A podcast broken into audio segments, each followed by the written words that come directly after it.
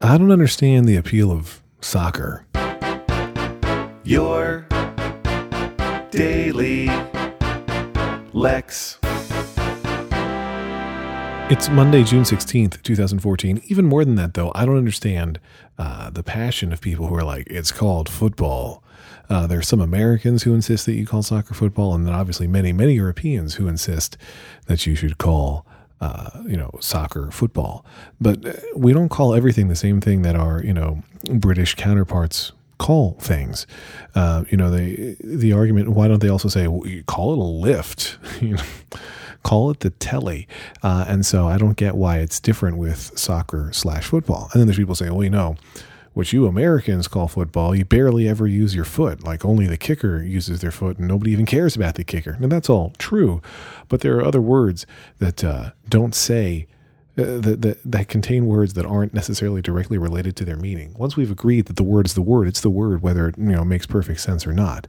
Uh, we call a cupboard a cupboard, even though it's not a cup board. You know, it's my plates cabinet sometimes. Jerks.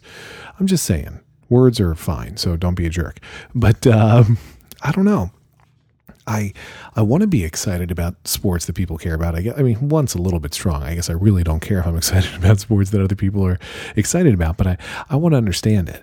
Um, and I don't know. I, I don't have any unusual or uh, unique complaints about soccer. Uh, it's the typical ones that the field is gigantic and so the game is really boring and there's a lot of very little stuff happening. I hate the flopping. Flopping is not, uh, you know, specific to soccer, but it's really bad with soccer and the, the faux injuries. The games are super long and uh, so little scoring happens. I have a similar complaint, frankly, about hockey. Uh, I have plenty of friends who like ice hockey, um, although I wouldn't have known that really until this year. I never heard anybody talk about hockey until this year, and then I had lots and lots of people talking about it, I guess because one of the locally beloved teams was in the Stanley Cup Finals. Uh, and I was at a poker game last Friday where the the uh, hockey game, the finals of the Stanley Cup, well, a potential final game of the Stanley Cup, was on the T V at the same time. And when I would watch, uh, I still couldn't care. Like I, I was in a room full of men excited about the game and rooting and cheering and hooting and hollering, and I just didn't care. It just it doesn't, it doesn't do it for me. Part of the problem is I'm not really a big fan of the fighting, and I think that fights in hockey are like crashes in NASCAR. It's what everybody's kind of waiting for and eager to see.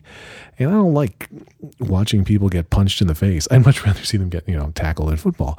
But I've never been one of the guys who's like, boom, look at that incredibly hard hit during a football game. Like that's not the part that I like. I like, you know, the cool athleticism on display. I'm not like the rooting for the hard hits guy.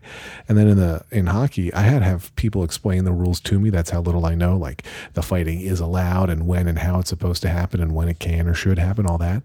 And it's just, it's not quite for me. Um, but if I had to pick, I don't, and I, it's hard for me to understand exactly when this strange hypothetical scenario could ever occur. But if I had to pick between watching soccer or watching ice hockey, I would definitely go to ice hockey because it's it's less boring than soccer.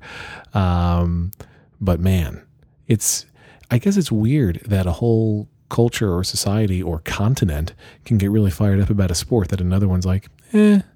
Now, I should also say, I think baseball is really boring too. Lex.